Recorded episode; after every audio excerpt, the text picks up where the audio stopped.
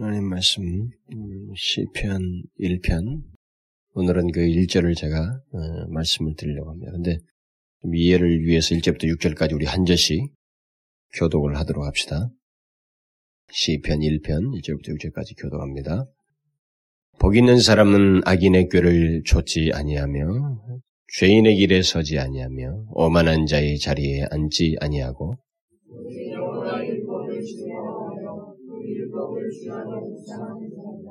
저는 시냇가에 심은 나무가 시절을 쫓아 과실을 맺으며 그 잎사귀가 마르지 아니함 같으니 그 행사가 다 형통하리로다. 그러므로 악인이 심판을 견디지 못하며 죄인이 의인의 회중에 들지 못하리로다.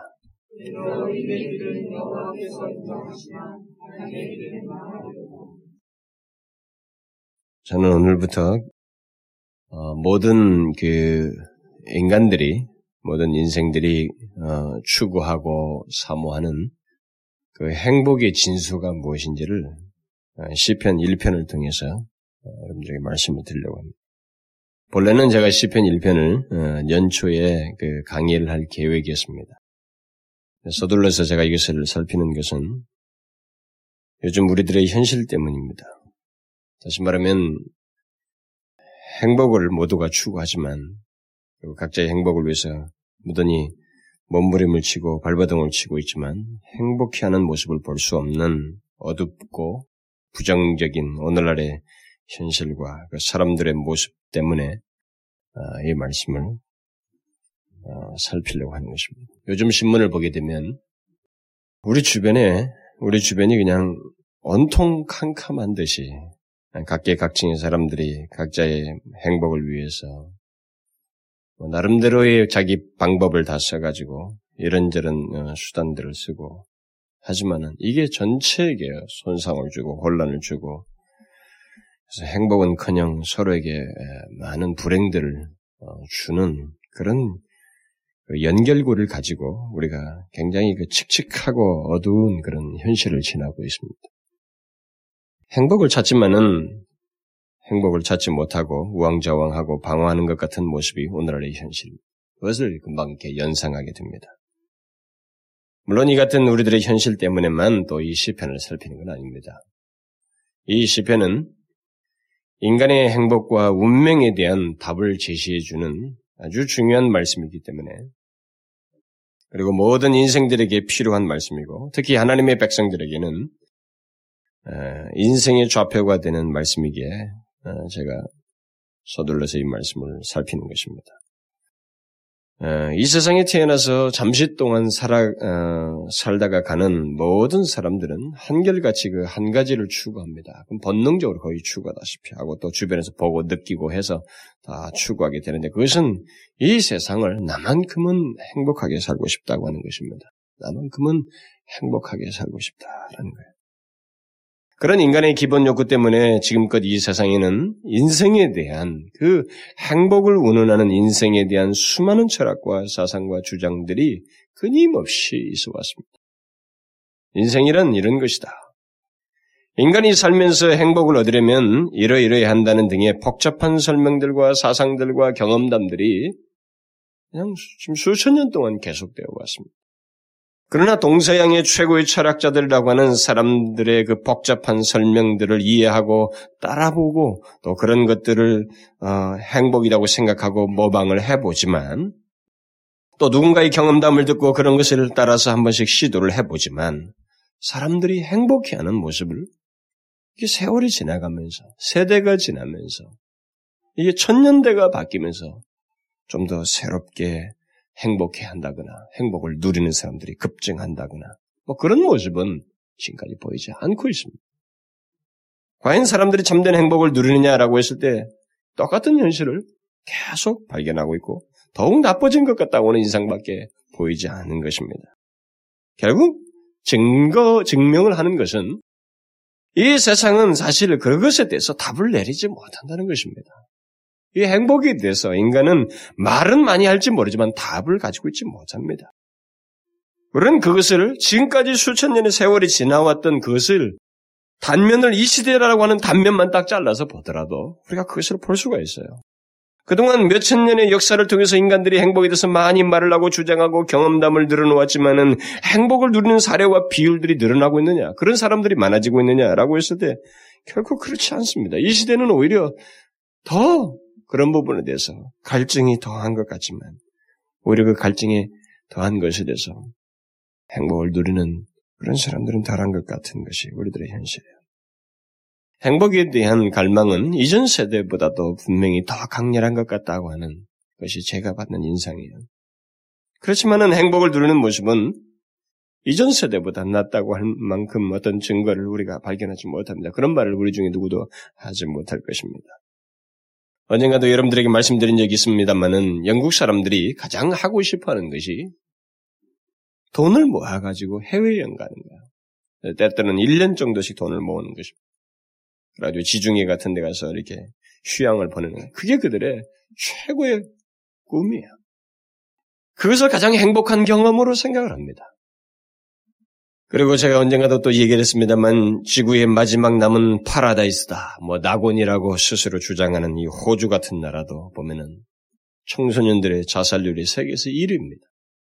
그냥 육교에서 떨어지고 바위에서 떨어지고 뭐 이래서 죽고 저래서 죽고 자살들을 무지하게 해요. 수많은 세월 동안 그 시랍의 철학자들로부터 동양 철학자들이 행복에 대해서 많은 말을 해왔어요. 맹자든 공자든 그런 부분에서 사상론은 폈을지 모르지만 그 행복을 못 누렸습니다. 그들이 다 죽을 때 곤고하게 죽었어요. 어쨌든 흥미있는 것은 옛날 철학자들이 질문하고 갈망했던 똑같은 일을 오늘날 사람들도 하고 있고 여전히 그런 것을 추구하고 있으며 갈망을 하지만 여전히 똑같은 모습이고 똑같은 상태라는 것입니다. 별로 달라진 게 없다라는 것이죠. 여러분들도 행복을 원하시죠? 여러분들도 행복을 원하실 것입니다. 행복이라는 말이 퇴색되어서 좀 듣기에 거북하다면 뭔가 어떤 사람이 행복에 대해서 설교를 한다 그러면 이게 아, 조금 뻔한 얘기를 하는 것이 아닌가, 뭐 이렇게 생각할지 모르겠어요. 그래서 좀 퇴색된 의미들이 있어서 그렇게 생각할지 모르겠습니다. 만약 그렇게 좀 거북하다면 참된 행복이라고 말합시다. 참된 행복. 참된 행복, 진정한 복을 모두 원하는 것입니다. 여러분이나 저나 그것을 원하는 사람들 아니에요? 그래서 만약 이것에 대해서 답을 알고 싶다면 이 답은 지금까지 사람들이 인간의 머릿속에서 끄집어낸 그리고 그들이 가지고 있는 상대적인 경험 속에서는 답을 얻을 수가 없어요. 이미 충분히 인간의 역사가 그것을 증명해 주었습니다. 그렇게 인간의 머리로서부터 끄집어낸 그런 그 행복론이 실제 행복이 아니라고 하는 것을 충분히 증명해 주었습니다. 인간이 말하는 철학과 사상 주장 속에서는 답을 얻을 수가 없습니다. 그러면 어디서 답을 얻어야 되느냐? 그 답은 하나님의 계시예요. 하나님의 계시의 말씀 속에서 얻을 수 있습니다. 인간의 상대적인 이론 속에서는 우리들이 만들어낸 경험담 속에서는 이 행복을 말할 수가 없어요. 진정한 행복에 대해서. 그것은 하나님의 계시의 말씀 속에서 얻을 수 있습니다. 인간의 주장들은 이 세상의 중간에 누군가 다 중간에 다 끼어들어 왔어요. 아담 빼고는 사실 아담도 하나님께서 중간에 끼어 집어넣은 거죠. 뭐 만든 형상, 그 현실 속에. 모든 인간은 이 세상의 중간에 들어와서 잠시 자기가 보고 느끼고 깨닫고 경험한 것을 뭐 가지고 행복을 운운하는 것입니다. 그러니까 그야말로 그런 행복론은 지극히 주관적인 것입니다. 그리고 금방 다른 사람들에 의해서 네가 말하는 행복론이 거짓이고 틀렸다고 하는 것이 반증되는 부정되어지는 것이 우리가 말하는 행복에 대한 견해들이에요. 그러나 영원부터 영원까지 계신 하나님께서 이 부분에 대해서 우리에게 말씀해 주시고 있는 것입니다. 영원히 변치 않을 인생 행복에 대한 제가 영원히 변치 않을 인생 행복이라고 말하는 것은 현재로부터 어떤 지속될 것을 말하는 것입니다. 그런 행복에 대한 답을 우리에게 계시해 주시고 있는 것입니다. 그게 오늘 말씀이에요. 여기 시편에 있는 말씀입니다. 하나님은 시편 기자를 통해서 복 있는 사람은 이렇게 말하고 있습니다. 행복한 사람이란 이런 이런 사람이다라고 정확히 정의해 주고 있습니다. 이 복 있는 사람이란 말을 더욱 정확히 번역하면 그 사람은 참으로 행복하도다. 또는 그 사람은 가장 복되도다. 이렇게 묘사할 수도 있어요. 그러니까 하나님은 여기서 참으로 행복한 사람 또는 가장 복된 사람이 누구인지를 정해 주고 있는 것입니다. 이 세상이 그토록 오랫동안 찾고 또 수많은 사람들에 의해서 주장되고 갈망되어 그 행복에 대해서 시편 기자는 조금도 주저함이 없이 가장 첫 마디를 행복한 사람은이라고 하면서 줄줄줄 언급하고 있습니다. 시편 기자는 여기서 행복의 가능성에 대해서 말하고 있지 않습니다. 그리고 그는 복잡한 설명이나 여러 가지 다양한 견해들을 늘어놓고 있지 않습니다. 너무도 확신 있게 그리고 간단 명료하게 행복에 대해서 정해주고 있습니다. 그러면 모든 인생들이 그토록 찾는 행복한 사람은 어떤 사람이냐? 이것은 구체적으로 구체적으로 살피기에 앞서서 우리가 먼저 그 한 가지 생각할 것이 있습니다. 그것은 하나님께서 우리 인생들에게 말하는 행복 또는 복이라고 하는 것이 무엇인가라는 겁니다. 성경에서 말하는 또 하나님께서 말씀하시는 행복 또는 복이란 말이 무슨 뜻이냐라는 것입니다. 한번 여러분들에게 제가 물어보겠습니다. 여러분들은 어떤 것을 보통 행복이라고 말합니까? 어떤 것을 복이라고 말해요? 좀 더 쉽게 설명하면 사람들이 흔히 어떤 사람들을 행복한 사람이라고 말합니까? 어떤 사람들을 복된 사람이라고 말해요? 이런 IMF 시대에 우리는 행복을 생각하고 돈을 생각한다, 아니, 복을 생각한다면 우리는 돈을 많이 생각할 거예요. 돈이 많고 부유한 사람. 그런 것에 대해서 돈 걱정하지 않는 사람. 아니면 아, 건강하고 자식들도 잘 되고 모든 일들이 하는 일들이 제법 그래도 비율적으로 잘 되는 사람, 사업이 잘 되는 사람, 뭐 이런 사람들을 우리들은 뭐 행복한 사람이다라고 하는 것이 이 세상 통념입니다.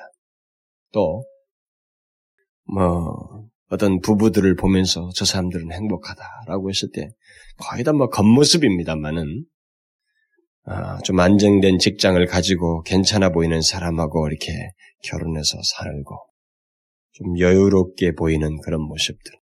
예, 겉모양을 보고 말하는 거죠. 그런 것들을 뭐 보고 사람들은 뭐 복 있는 사람이다, 행복한 사람이다 이렇게 말합니다.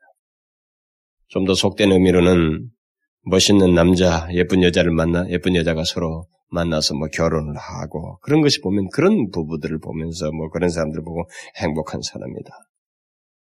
만약 이런 것들을 행복이라고 우리가 흔히 말을 하고 싶나 그렇게 생각을 한다면 행복 또는 복이라는 것은 우리들이 지금 내리고 있는 정의는 거의 다 환경적이고 물질적이에요. 환경적으로 부유하고 잘 되는 것을 두고 말하는 것입니다. 그러나 그런 것들을 소유한 사람이 이전 세대나 지금이나 행복했는가라고 질문해 보면 우리가 답이 오는 겁니다. 과연 그랬는가? 한번 생각해 보십시오. 지금도 똑같잖아요. 뭐 옛날로 돌아가고 없이 현, 현재 시간대를 한 단면으로 잘라서 얘기해봐도 되잖아요. 왜 부유한 가정의 자녀들이 서로 자, 부유한 가정의 자녀들이 자살을 하고 서로 그들에게 있어서 부유한 사람 그 집안에서 서로 다툼이 일어나고 고소가 있고 심지어 살인이 일어납니까? 그리고 왜 그렇게도 멋있고 예쁜 그런 사람들이 만났는데도 그들은 왜 서로 간에 이 불화가 심하게 일어나고 이혼율이 더 높습니까? 뭐 세계적이든 우리나라든 뭐 연예인들 잘생기고 잘났잖아요. 근데 그들 이혼 더 잘하지 않습니까? 불화가 더 심합니다. 뭐 겉모양이야 무슨 이런 이런 이유로 우리가 뭐 헤, 헤어진다. 참많이 말씀이에요. 그 말이 있기까지 그들은 처음에 가졌던 그 모든 행복하다고 생각했던 자기 나름대로 그것이 다 없어져 버린 것입니다. 식어져 버렸어요. 그 내막 속에는 수많은 불화와 다툼이 있었던 것입니다. 행복이라고 하는 것을 제대로 못 누렸던 것입니다. 지금까지 모든 세대 인간들이 똑같이 행복이라고 생각하고 찾았던 것이 다 일종의 그런 것들이에요. 환경적이고 물질적이고 외형적인 것들입니다. 지금도 사람들은 그런 식으로 행복을 쫓습니다. 젊은 사람들은 이런 얘기를 하게 되면 최소한 결혼 전에 있는 사람들은 이런 생각을 할 것입니다. 나는 앞으로 이렇게 이렇게 공부하고 또 이렇게 직장을 가져서 이런 사람을 만나서 결혼해가지고 지금 어른들보다는 행복한 사람이 될 거야. 지금 어른들이 누리지 못하는 행복을 나는 누릴 거야. 라고 생각을 할 것입니다. 그러나 여러분, 지금 나이 드신 분들이 다 그랬다는 거 아닙니까? 옛날에 다 그 생각 먹었어요. 그런 생각을 먹는 사람도 조금 있으면 어른들과 똑같은 모습을 갖게 되는 것입니다. 그가 그렇게도 갈망하는 행복이 결국 만져보지 못하는 가운데 늙게 되고 죽음 앞에 직면하게 되는 것입니다. 이런 일을 인간들은 수천 년 동안 똑같이 해왔어요. 나만큼은 행복을 누리며 살 것이라고 모두 생각하면서 살아왔습니다. 그러나 자신도 앞선, 사람들과 똑같은 모습으로 인생을 마무리 짓게 되는 것입니다. 어떤 사람들은 행복을 얻겠다고 현실을 떠나서 고립되게 살고 수양을 하기도 합니다. 그렇지만 그것은 마음의 투쟁이에요. 그 사람은 진정한 행복을 못 누리는 것입니다. 결국 그 사람들은 행복을 현실을 밖에서 찾으려고 하는 것입니다.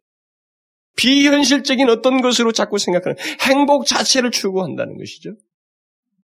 그러나 그런 것은 행복이라고 할 수가 없습니다.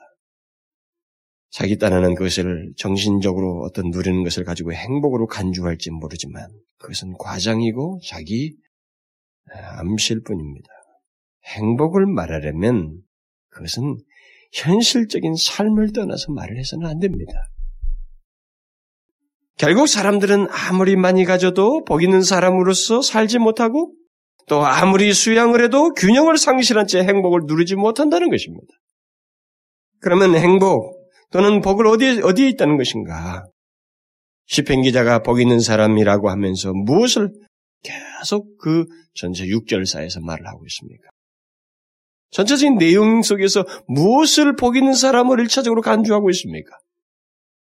그는 복 있는 사람, 곧 의인과 악인을 대조하여서 그들이 무엇에 의해서 나누게 되는지, 왜 어떤 사람은 행복하고 복 있는 사람이고 어떤 사람은 그렇지 못하고 멸망해가는 멸망하게 되는 악인이라고 말을 하고 있는지, 그걸 보면 우리가 답을 쉽게 얻을 수 있는 것입니다. 무엇에 의해서 두 사람이 나누고 있습니까? 여러 가지 구체적인 묘사들이 있지만 이 모든 것을 하나로 정리하면 이 행복은 일차적으로 하나님과 관계되어 있다는 것입니다. 하나님과 관계되어 있다. 참된 행복, 진정한 복은 하나님과 관계되어 있다는 것입니다. 하나님과의 관계를 떠나서는 복을 얘기할 수 없다는 것입니다. 해서도 안 된다는 것이죠. 그러니까 복 있는 사람 또는 의기는 의인은 하나님과 분명한 실제적인 관계를 가지고 있어야만 거기서 그 복을 얻게 되고 누리게 된다라는 것입니다. 그렇다면 복 또는 행복은 결국 하나님과의 관계 속에서 얻는 것을 말한다고 했을 때 이것을 우리가 어, 2차적으로 환경적이라든가 그런 것들은 다분히 2차적이게 된다는 것입니다. 하나님과의 관계를 가지고 있는 것이 복이고 행복이기 때문에 그 다음의 것들, 우리가 흔히 이 세상에서 말하는 것들은 다운이 이차적이라는 것입니다. 그렇다고 현실을 무시하는 거 아니에요? 이 시편 기자는 현실을 무시하고 말하지 않습니다. 현실적인 삶을 무시하는 가운데 비현실적인 어떤 상태를 가지고 행복한 사람이다라고 말하고 있지 않습니다. 이 세상에 살고 있지만 하나님과의 관계를 가지고 있음으로써 행복을 누린다는 것입니다. 그리고 그것에 의해서 그런 관계를 가지고 현실 속에서 사느냐 안 산, 살지 못하느냐에 따라서 이 사람이 복 있는 사람이다 또는 복이 없는 행복하지 않은 멸망을 앞둔 악인이다. 이렇게 말하고 있는 것입니다. 주님께서 산상수훈에서도 무엇을 가장 먼저 말하고 있어요? 그래서 제가 오늘 묵, 처음에 그 어, 묵상기도 할 때 그것을 성경을 읽었던 것입니다. 팔복을 얘기하잖아요. 복있나니, 복있나니, 복있나니. 그 말은 오늘 본문과 사실 같은 맥락의 말입니다. 오늘 복 있는 사람이란 말과 같은 맥락이에요. 주님은 산상수훈에서 하나님과의 관계 속에서 심령이 가난한 자, 애통한 자, 온유한 자, 의에 줄이고 목마른 자, 을을 위하여 핍박받는 자가 복이 있다. 이렇게 말하고 있습니다. 팔복은 하나님과의 관계를 전제하고 있습니다. 천국 시민에게 전달한 메시지입니다. 주님은 행복이란 하나님과의 관계에서 얻는 것이다. 그리고 새롭게 바뀌어진 마음으로 모든 사물과 일을 바라봄으로써 얻게 되는 것이다. 또 그렇게 사는 것이 행복이요 참된 복이다라고 정해주고 있는 것입니다. 그렇기 때문에 복이 있다, 복이 있다라고 말을 하면서도 의에 줄이고 목마른 것, 의를 위하여 핍박을 받는 문제를 얘기하는 것입니다. 이것은 이런 상식, 이런 지, 이런 진리에 기초하지 않으면 이해할 수가 없는 거죠. 왜? 어떻게 해서 의를 위하여 핍박을 받고 있는 남들을 통해서 모욕을 당하고 있는데 그것을 복이 있다, 행복하다라고 말할 수 있느냐는 거죠. 절대 말 못해요. 그것은 하나님과의 관계에서 얻는 것이고 그것에 의해서 새롭게 바뀌어진 마음, 그 마음으로 모든 현실을 바라보는 것입니다. 그리고 삶을 사는 것이. 그게 참된 행복이라는 것입니다. 이것을 모르거나 부인하는 사람은 참된 행복을 찾지도 누리지도 못하고 있는 것입니다. 지금까지 인간들은 많은 시간을 실험해 보았어, 이 부분에 대해서. 음에도 불구하고 얻지 못했습니다. 왜요? 하나님 밖에서 찾았기 때문에 그렇습니다. 그리고 자신들이 죄인들이라고 하는 것, 그리고 피조물이라고 하는 것을 까맣게 잊어버리고 하나님 밖에서 찾았던 것입니다. 그러나 하나님은 말씀하십니다. 행복은 하나님과 관계를 가질 때만 발견할 수 있다라는 것입니다. 여기 1편은 여러분들이 가만히 읽어보시면 하나님과 관계 속에서 이해하지 못하면 이해할 수가 없어요, 모든 내용. 아, 그 밖, 그 밖의 내용은 아예 기록되어 있지 않습니다. 그 밖의 내용에 해당되는 사람은 다 멸망할 사람들이에요. 행복이 아니라 불행에, 끝없는 불행에 처할 것을 말하고 있습니다. 오늘 본문에서 보기 있는 사람은 하나님과의 관계 속에 있는 사람이요. 그 관계 속에서 행복을 누리고 있는 사람이라고 하는 이 사실을 전제로 말하고 있기 때문에 복 있는 사람은 이라는 이 말과 그것을 연관시켜서 뒤이어진 모든 말씀을 생각해야 됩니다. 그래서 여러분들은 이것을 먼저 염두에 둬야 돼요. 전체 시편 1편의 이제 강의를 전체 흐름에 앞서서 이 사실을 염두에 둬야 됩니다. 그러면 이제 하나님과의 어떤 관계 속에서 행복을 얻고 누리는지 그 구체적인 내용이 복 있는 사람은 이라고 하면서 뒤이어서 언급이 되고 있는데 오늘은 제가 1절만 말씀을 드리려고 합니다. 시편 기자는 구체적으로 행복한 사람이란 어떤 사람이다 라고 말을 하면서 3절까지 이제 그것을 말을 해주고 있는데 그것을 제일 먼저 말을 할 때 이것을 정의하는 제일 먼저 정의하는 말을 제일 먼저 하는 그 1절에서 조금 우리를 의아하게 하는 말을 하고 있습니다. 행복한 사람은 이렇게 해놓고 그런 사람은 악인의 꾀를 쫓지 아니한다. 죄인의 길에 서지 아니한다. 오만한 자의 자리에 앉지 아니한다. 이렇게 말하고 있습니다. 좀 이상하지 않아요? 행복한 사람을 정의하는데 무엇 무엇을 아니하고 아니하고 아니하고를 말하고 있는 것입니다. 이게 좀 우리에게는 좀 낯설어 보입니다. 어쩌면 이런 것 때문에 쉽게 공감이 안 갈 수도 있을 거예요. 행복한 사람을 그러면 하나님과의 관계에서 정의한다고 그랬으면 그러면 하나님이 특별하게 그에게 교제를 하시고 무슨 뭐 충만한 은혜를 주시고 축복을 주셔서 그 관계로서 얻어지는 어떤 많고 부유하고 넘치는 것을 좀 얘기해야 이게 말이 좀 다가올 텐데 그게 아니고 제일 먼저 행복한 사람은 해놓고는 무엇 무엇을 아니한다 이렇게 부정적인 말부터 하고 있는 것입니다. 그런데 여러분 바로 이것이 성경입니다. 이게 하나님의 계시예요.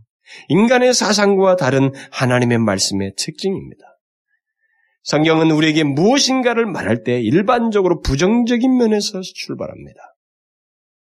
여러분 십계명을 보시면 알아요. 십계명도 첫 계명에서부터 보면 무엇 무엇을 하지 말지니라. 그런 계명으로 시작을 합니다. 오늘 본문도 행복한 사람을 말하면서 먼저 부정적인 표현으로 지금 시작을 하고 있습니다. 여러분, 왜 부정적인 이런 표현부터 시작할까요?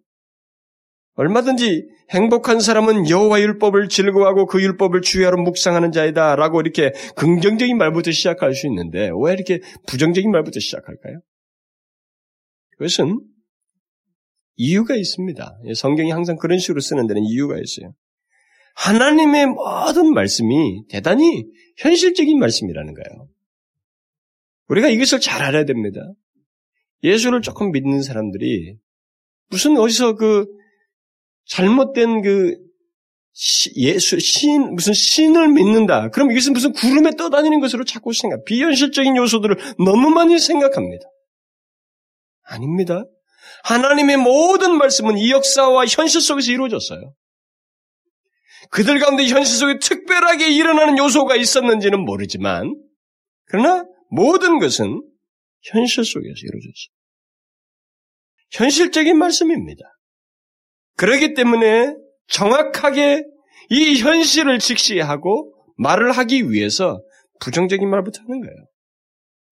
우리는 성경과 다른 책들을 비교해 보면 바로 이 부분에서 뚜렷한 차이를 발견하게 됩니다. 성경은 우리들의 상태를 어림짐작해서 말하거나 현실을 떠난 이야기를 하거나 무조건 희망을 주는 그저 환상적인 이야기만을 늘어놓고, 늘어놓고 있지 않습니다. 무조건 행복할 수 있습니다. 잘 될 것입니다. 희망이 뭐 희망을 가져도 됩니다. 이렇게 말하고 있지 않아요.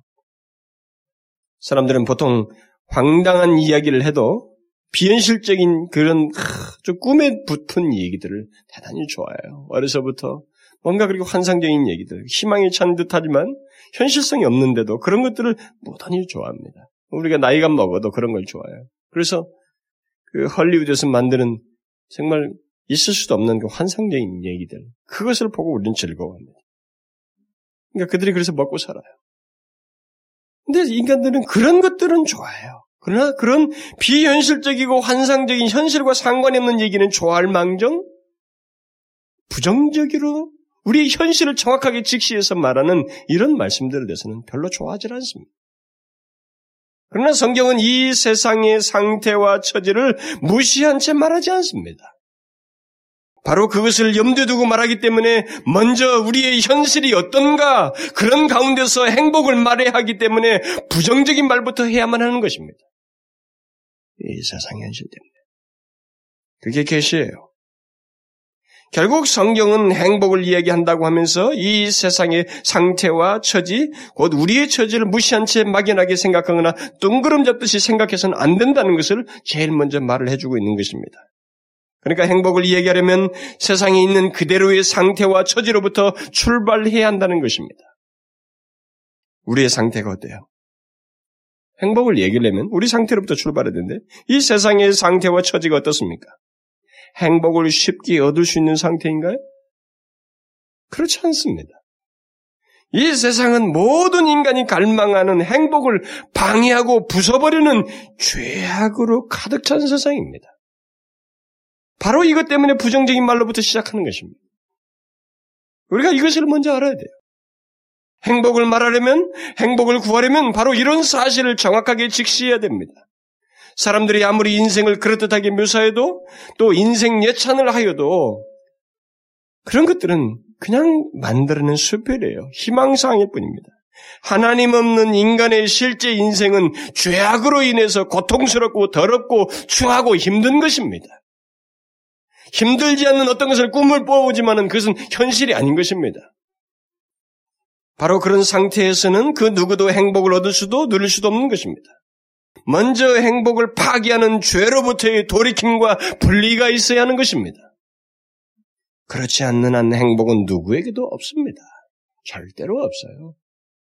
그렇기 때문에 수천 년 동안에 계속 쓸데없는 얘기들 들어놓은 것입니다. 인간.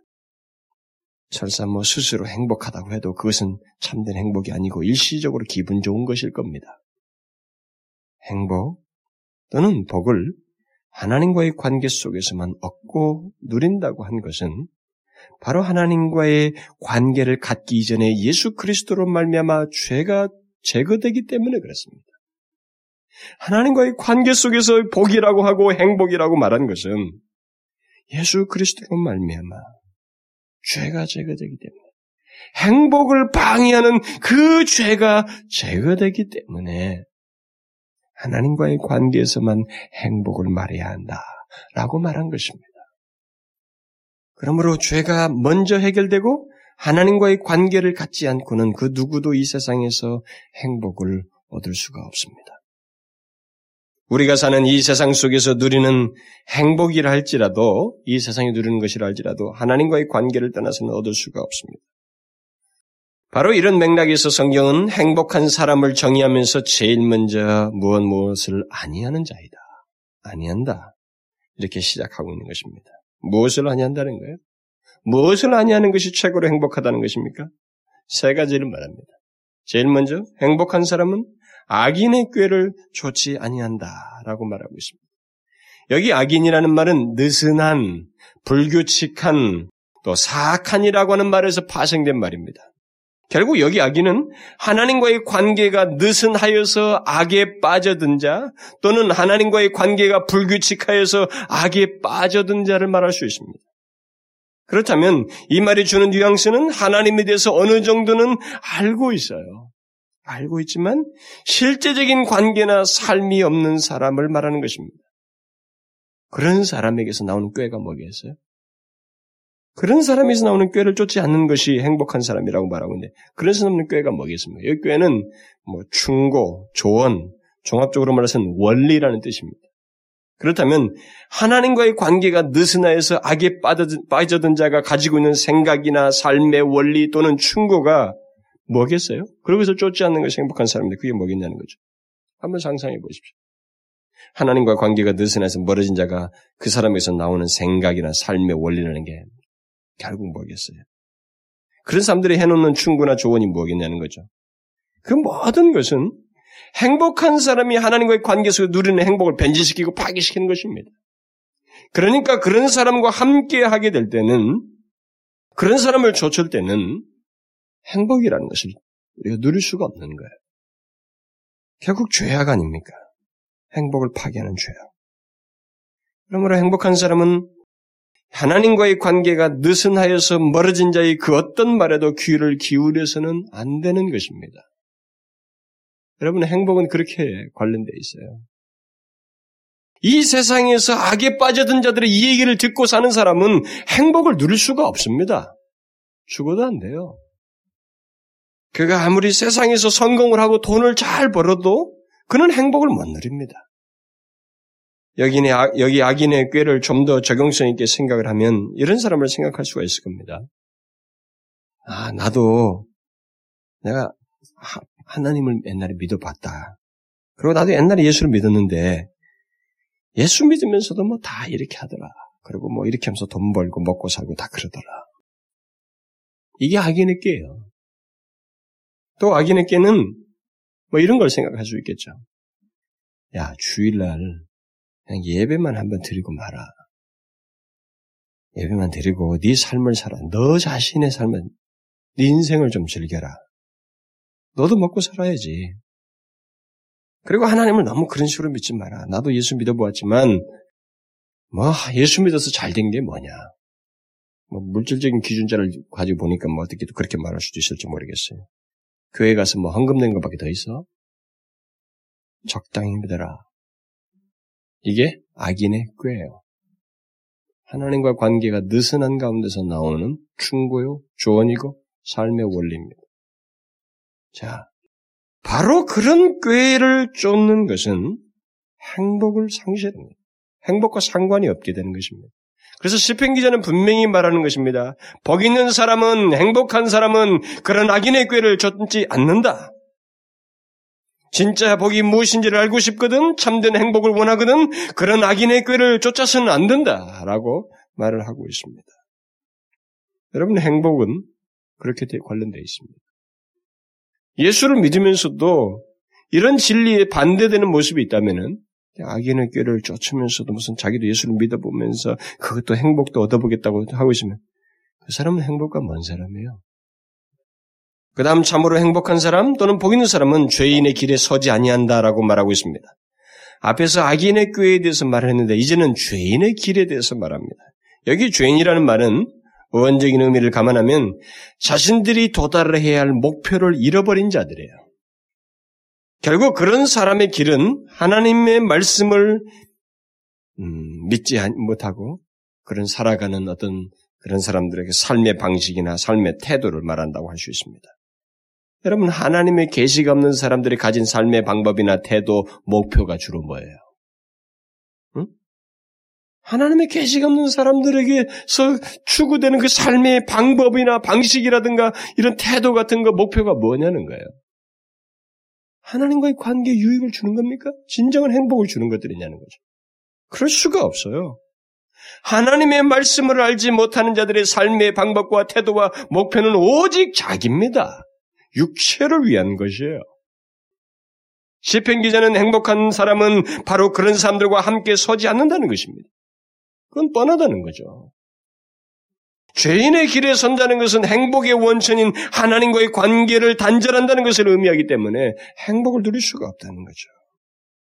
하나님의 계시가 없는 사람들의 삶의 방식과 태도를 따른 사람들에게서 어떤 행복의 조그마한 그, 그 근거도 찾을 수가 없다는 거죠. 혹시 돈을 좀 더 벌 수 있을지는 모르겠어요. 돈을. 그러나 행복은 얻을 수 없을 것입니다.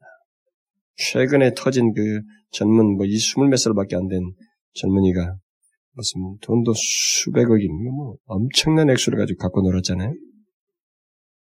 탤런트들 끼고 어, 논하면서 좋은 차를 바꿔가면서 그 수면 커다란 액수니까 마음껏 써봤겠죠. 그게 행복일까요? 그 사람은 지금부터는 이제 잡히면은 평, 보통의 삶을 못 삽니다. 한동안은 그는 정말 보편적으로 우리가 일반 상식적으로 말해서도 그런 불행스러운 시간들을 보내야만 합니다. 그건 아니라는 거죠. 죄인의 길에 서는 사람은 행복을 누릴 수가 없습니다. 하나님의 계시는 분명합니다. 그리고 마지막으로 참으로 행복한 사람은 오만한 자의 자리에 앉지 아니한다고 말하고 있습니다. 맨 처음에는 악인이었어요. 그 다음에는 죄인입니다. 이제는 오만한 자를 말하고 있습니다.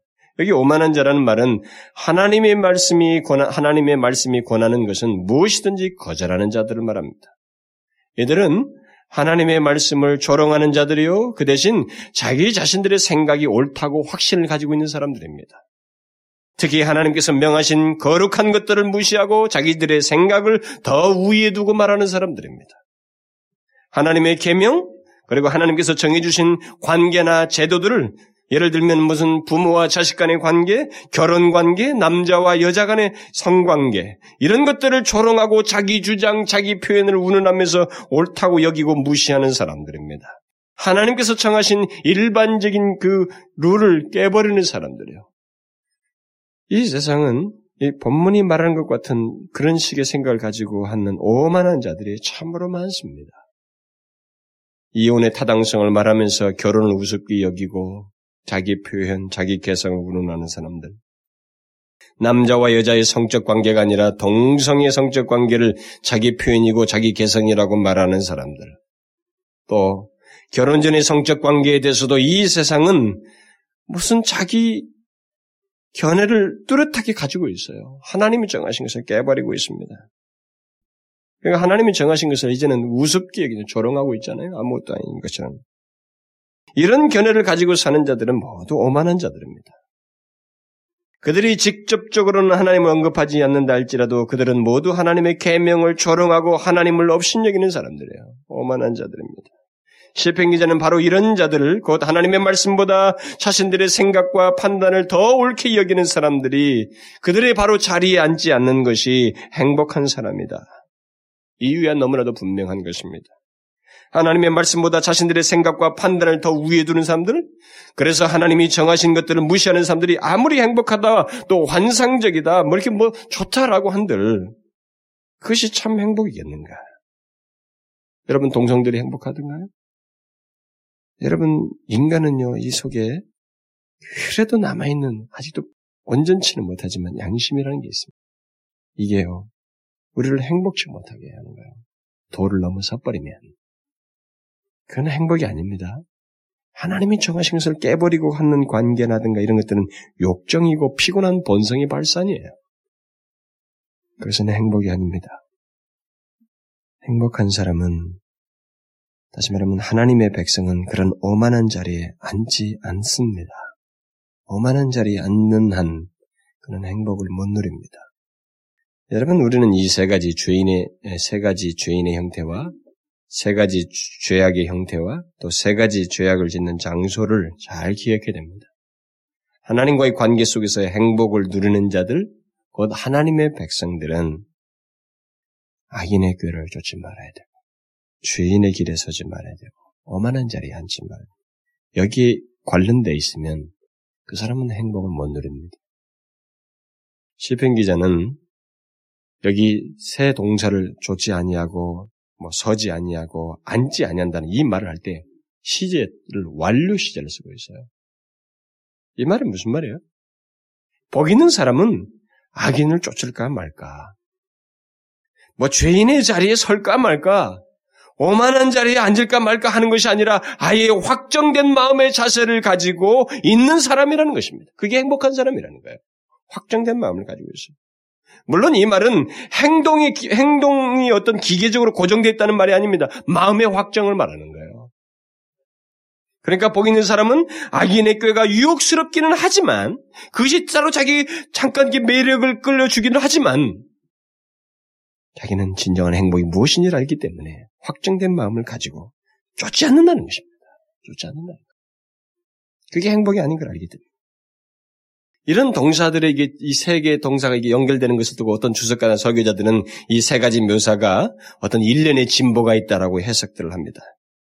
그래서 사람이 이렇게 무너지는 데는 이 동사의 순서와 관련된다는 거죠. 하나님과의 관계가 없는 사람들이 어, 어, 관계가 없는 사람들을 이렇게 쫓다가 그 다음에 그들과 함께 서고 마침내는 그들과 함께 자리를 편다는 거죠. 그래서 이 무너지는 순서라는 거예요. 그러니까 악인의 꾀에 대해서 그들이 가지고 있는 그 충고를 따르기 시작하는 것이 결국 어디로 가느냐?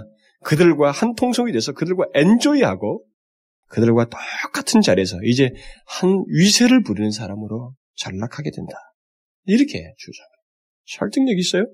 또 어떤 사람들은 사람들이 처음에는 꾀에 빠져서 하나님과 관계를 소홀히 하는 정도를 하다가 그 다음에는 서는 정도로 다시 말하면 상습적이 되어가고 마침내는 의도적으로 죄를 짓고 하나님을 멀리하는 자로 나아간다. 결국 행복으로부터 멀어지는 이런 진보가 점진적으로 있다. 이렇게 말을 하기도 합니다. 모두 설득력이 있어요. 시편 기자는 복 있는 사람은 기계적으로 어떤 어떤 모습을 갖는다라고 말하고 있지 않습니다. 오히려 복 있는 사람은 확정된 마음을 가지고 지속적으로 악인의 꾀를 쫓지 아니하고 죄인의 길에 서지 아니하고 오만한 자리에 앉지 아니한다는 것입니다. 그 마음을 가지고 인격적으로 지속적으로 그런다는 거예요. 그게 행복한 사람. 그러니까 참된 행복은 기계적으로 얻는 게 아니라는 것이죠. 기계적으로 얻는 게 아니에요. 인격적으로 하나님과의 지속적인 관계 속에서 얻는 것이다. 그러므로 누구든지 오만한 자의 자리에 안, 안, 앉아 있는 한 행복한 사람이 될 수가 없다. 행복을 누릴 수가 없다. 저는 여기서 여러분들에게 이 내용을 전했을 때 여러분들에게 생길 수 있는 한 가지 오해를 풀고 마치겠습니다. 현실적인 문제겠죠. 여러분들 중에는 이런 말씀을 듣고 나면 한 가지 의문이 생길지도 몰라요. 그것은 만일 하나님과 관계를 가지고 있는 그리스도인들만 행복한 사람이라고 한다면 오늘날 예수 믿는 모든 사람들은 정말 참된 행복을 누리고 있는가? 당신의 말은 그 말인가? 이렇게 의문을 가질지 모르겠습니다. 또 어떤 사람들 여러분 중에 어떤 사람은 나는 솔직히 말해서 행복하다고 말할 수가 없습니다. 라고 말하고 싶어 하는 사람이 있을지도 모릅니다. 저는 그런 사람들에게 또 오늘날 교회를 다니면서도 참된 행복 또는 참된 복을 알지 못하는 또 누리지 못한다고 하는 그런 사람들에게 두 가지를 확인해 보도록 권면하고 싶습니다. 하나는 자신이 진실로 이 우주를 창조하신 하나님을 믿고 그분과 교제를 하고 있는가? 진실로 그걸 먼저 확인하기를 확인하라고 묻고 싶습니다. 이 관계에 대한 생생한 신앙이 없고 머릿속으로만 하나님을 믿고 그의 축복과 은혜를 운운하는 사람은 교회를 다녀도 참된 행복을 알 수가 없지요. 당연히 못 누릴 것입니다. 못 누리죠. 성경은 정확하게 해야 됩니다. 이것을 두리뭉실하게 해석할 수가 없죠. 얼마든지 교회를 다닌다고 하지만 하나님 그들이 참된 행복을 못 누릴 수 있습니다. 왜? 어떤 조건 아래서? 그들이 창조주 하나님과의 실제적인 교제를 갖고 있지 아니한다면 그분과의 실제적인 관계를 갖고 있지 아니한다면 그들은 참된 행복을 못 누릴 것입니다. 이 복 있는 사람이 되지 못할 거예요. 저는 이 시편 1편을 설교하면서 어떤 사람들이 물질적인 복을 많이 얘기하는 걸 들어봤습니다. 그건 넌센스입니다. 그렇지 않아요. 하나님과의 관계로 말미암은 복입니다. 그러니까 지극히 영적인 복을 일차적으로 말하고 있습니다. 영원하신 하나님을 믿고 그와 분명히 교제를 하고 있는지, 그를 아버지로 믿고 있는지를 먼저 확인해야 됩니다. 만일 이것이 사실이라면 그는 행복한 사람이에요. 누가 뭐래도 그 사람은 행복한 사람입니다. 이 세상에 수많은 철학자들이 찾고 구했지만 발견하지 못했던 행복을 그 사람은 소유한 사람입니다. 그것은 하나님의 선언이에요. 복 있는 사람은 바로 그런 사람이다. 그게 하나님의 선언이에요. 또 다른 한 가지는 자신이 행복 또는 복이라고 하는 것을 무엇으로 규정하고 있는가를 확인해 보라고 권하고 싶습니다. 예수를 믿는다고 하지만 하나님께서 내리시는 정의가 아닌 인간들이 수없이 번복하면서 내리는 그 행복에 대한 잘못된 정의를 가지고 그것에 따라서 자신의 행복을 말하고 있지는 않는지 확인해 보라고 권하고 싶습니다. 만일 여러분들이 물질을 가지고 행복을 말한다면 그 사람은 하나님의 이 절대적인 행복에 대한 정의를 무시하고 있는 것입니다. 그 사람은 이 세상에 속한 사람들과 같은 생각을 가지고 예수를 믿고 있는 것입니다. 그러니까 그 사람은 행복을 누릴 수가 없죠. 만약 그것이 일시적인 무지라면 이해할 수 있겠습니다만 환경, 환경적인 것에 의존해서 행복을 생각하고 그 생각을 버리지 못하면서 살아가고 그것을 추구하고 있다면 그 사람은 잘못된 행복을 구하고 있는 것입니다. 그 사람은 앞서서 수없이 행복 찾기를 하다가 찾지 못하고 죽어간 사람의 대열에 서고 있는 것입니다. 그러므로 그리스도인들은 참된 행복이 환경에 앞서서 하나님과의 관계에서 얻고 누리게 된다는 것을 먼저 확인해야 됩니다. 여러분들이 그런 신뢰를 성경에서 발견하고 싶으면 모든 사람의 성경에 나오는 위인들을 다 뽑아보면 알아요. 여러분 바울과 초대교회 성도들이 환경적으로 고통을 받고 고난을 받았잖아요. 예? 1세기 성도들이 고난을 당했잖아요. 이 성경이 신약 성경이 딱 멈춰질 때 기록이 멈춰질 그 전기 1세기 동안의 그 성도들이 다 고난을 당했잖아요. 환경적 얼마나 핍박을 많이 했습니까? 로마 정부가. 그런데 그들이 불행하다고 말하던가요? 성경이 한마디도 없습니다. 오히려 복음을 전하다가 감옥에 갇혔는데 바울이 뭐라고 말합니까? 기뻐하라. 항상 기뻐하라. 이것을 반복하고 있는 것입니다. 나는 자족한다. 또 네로 당시 흩어진 그리스도인들이 핍박을 받고 있는데 그들 그들이 그들이 그들이 뭐라고 말했어요? 그런 세상 속에서 말할 수 없는 영광스러운 즐거움으로 기뻐한다. 네로가 그들을 못 살게 굴었어요. 잡으면 죽이려고 안달했습니다. 그런데도 그들은 말할 수 없는 영광스러운 즐거움으로 기뻐한다고 말했습니다. 그것이 바로 참된 행복이에요. 환경은 정반대로 가고 있는데도 이 환경이 내게 중요하지가 않는 것입니다. 내 속에 있는, 내가 지금 현실 속에서 전혀 부족함을 못 느끼고, 오히려 여기서 만족을 누릴 수 있는 상태, 다시 말하면 하나님과의 관계 속에서 갖는 상태, 이것을 행복이라고 말하고 있는 것입니다. 그러니까 행복은 고통이 있고, 환경적으로 어려워도, 또 고난을 당해도 느낄 수 있는 것이고, 누릴 수 있는 것이다라는 것입니다. 그리스도인들이라고 해서 특별한 상황 속에서 특별한 어떤 몽상적인 행복감을 누리는 거 아닙니다. 현실이에요. 고난이 있는 현실입니다. 힘든 현실이에요. 남들처럼 똑같이 그도 힘들 수 있습니다. 그런데 어떻게 그 사람이 행복을 누린다는 거예요? 창조주 하나님이 나를 이곳에 두신 거예요.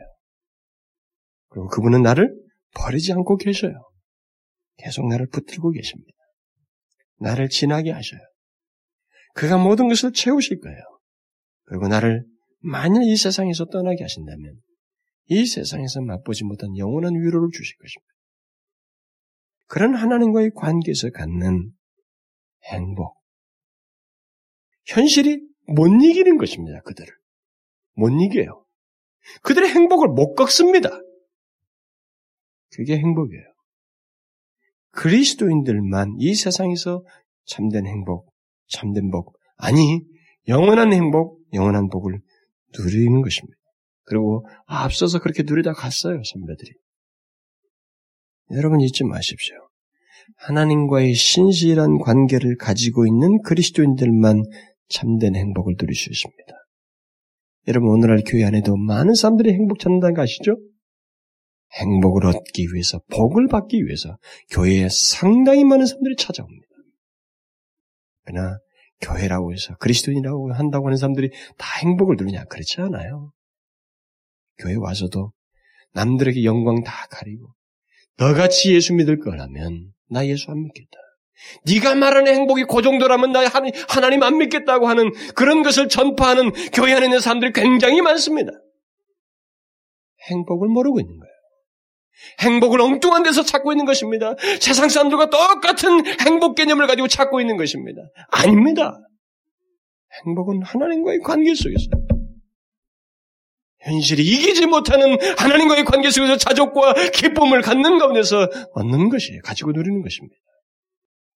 그것을 구체적으로 영원하게 하나님 앞에서 누리겠지만 이 현실 속에서 우리가 미리 누리는 거예요.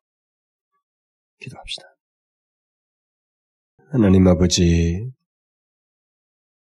이 세상의 흐름이 어려서부터 계획을 세우고 또 무엇인가 희망하는 것이 온통 하나님과 상관없는 행복을 추구하고 그것을 쫓아서 사람들이 살아갑니다만 은연 중에 예수를 믿는다고 하는 사람들조차도 그와 같은 행복을 추구하고 복을 얻기를 원하는 모습이 우리들 가운데 있습니다. 하나님 그러나 분명한 것은 행복은 그런 것이 아니라는 것입니다.